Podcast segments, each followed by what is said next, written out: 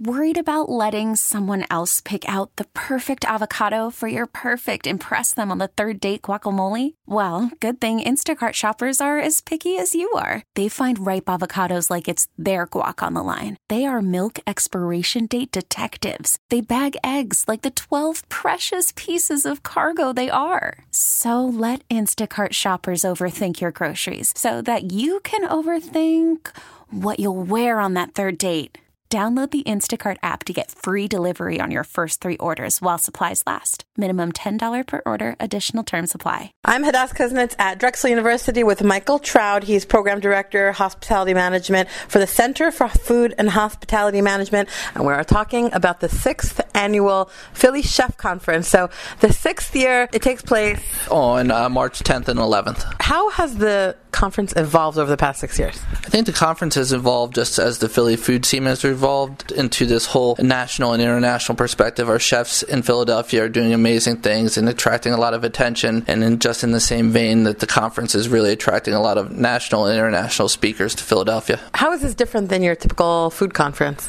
I think this is different because A, it's held within the university, but also we have so many moving parts going on between demonstrations, panel discussions, tastings, and lectures from industry experts, nationally and internationally. All right, give us some of the highlights this year. Highlights, I think our opening night is amazing. We have a panel focusing on wellness in the restaurant industry. We have Kim Severson, who won the Pulitzer Prize this past year from the New York Times, moderating a panel. We also have our local chef, Michael Solomonov, sitting on that panel. But then we have another panel with Jeff Gournier from Esquire, focusing on how restaurants can continually improve, and we're lucky enough to have a chef, Ben Shuri, from Melbourne in Australia, come out for the conference and sit and talk. What do you think are the hot topics in food this year? I think the hot topics continue to revolve around the restaurant industry, about wellness, health initiatives, but also sexual harassment continues to be a major issue to discuss between restaurant professionals.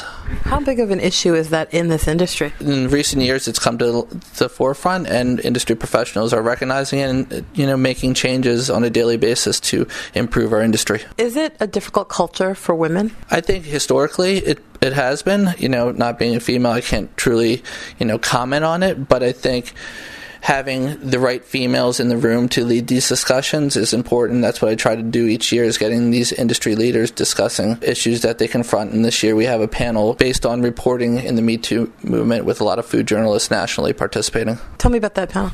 So that panel will feature, journalists from Food and Wine, from the New York Times, just talking about being a female journalist and reporting on these issues throughout the globe. Let's, pivot here. How about trends in food? I think it's always a trend back to hands-on and new and creative ways. We have a group, Empirical Spirits, out of Copenhagen, that are changing the way people do distillation with spirits. So they're using all these new different techniques, and fermentation is one that chefs are working with, and we have about 2 or 3 different panels just focused on fermentation. Sometimes there are some issues or topics that tend to emerge when you have a conference like this and tend to repeat. People are talking about it. Do you see anything that's coming up? Coming up in the future, I think a lot of people are taking more interest into the science aspect of cooking and looking into their food. So this year we are doing a day with just science lectures from experts from throughout the world coming and doing, short talks and a Q&A panel with industry leaders from Copenhagen to Oregon State. One person who's getting his PhD at Oxford coming to talk. What about the science of food? Cooking is, an art, and people are really into it, but people are trying to look into a deeper realm into what their food and what microbes are going into it,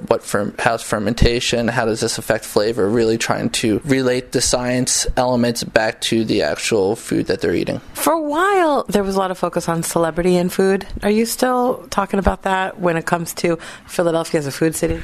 I think, celebrity chefs are going to be around and always be around, but one thing that we're talking about this year is the greater role that the celebrity chef has in public, that they have a voice, that they can go out and talk and address issues and affect change in our communities. And how are you seeing that happen in Philly? We have many Philadelphia people, like one person being Ben Miller from South Philly Barbacoa. He's leading a lot of initiatives about right to work and really being vocal on change and reform in the system. Immigration, pay scales, Ben's being very vocal on those issues. Who are some of the most notable Philly chefs that that you have on the roster this year? Well, I think, it's one of those things that we always have, Michael Solomonov being, a prominent person and Ben Miller, but our support from Philly chefs come from them participating and donating food. And, it's one of those things where I like the conference to be one where chefs or Philly chefs can kind of sit and listen and make connections versus actually sitting on a panel and working. So to have their support and providing food and beverage throughout the whole event is amazing. Can you talk about kind of the range of the people? It's not just chefs. Yeah, so we have, it's not just,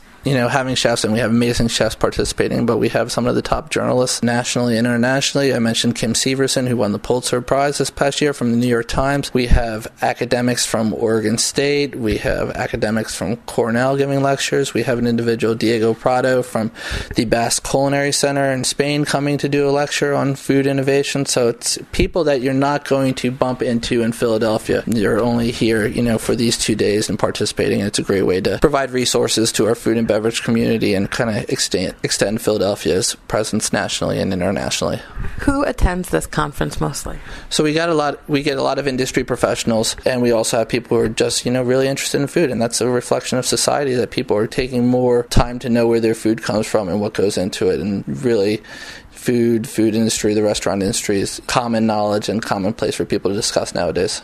So you run this program every year. Have you noticed some of the attendees coming, listening, learning, and then, they're opening a restaurant?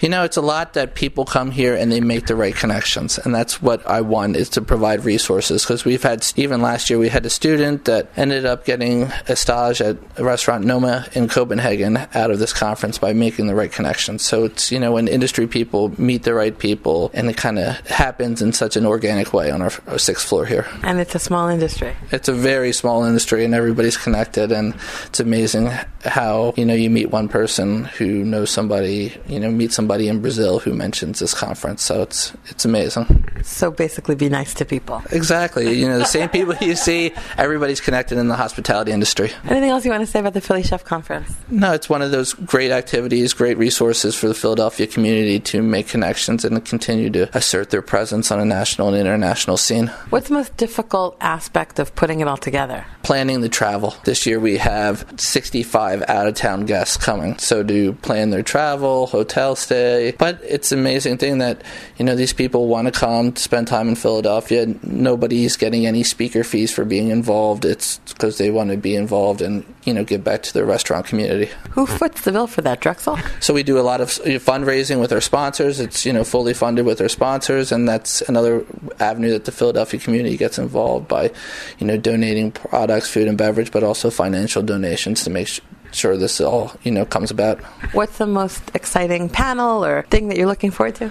I think it's opening night, because it's going to be amazing panels, amazing speakers, but we also we have an opening night reception that's being held at the study at University City that's featuring 4 restaurants that were on Esquire's Best New Restaurant list this past year. We have Esquire's Bartender of the Year coming to do cocktails, but we also have great presence locally with Philly Distilling, Dock Street, Artisan Sellers Wine, all providing food and beverage for the community. So it's not just an amazing lecture, it's going to be an amazing reception as well. Who are the 4 restaurants that were on the list?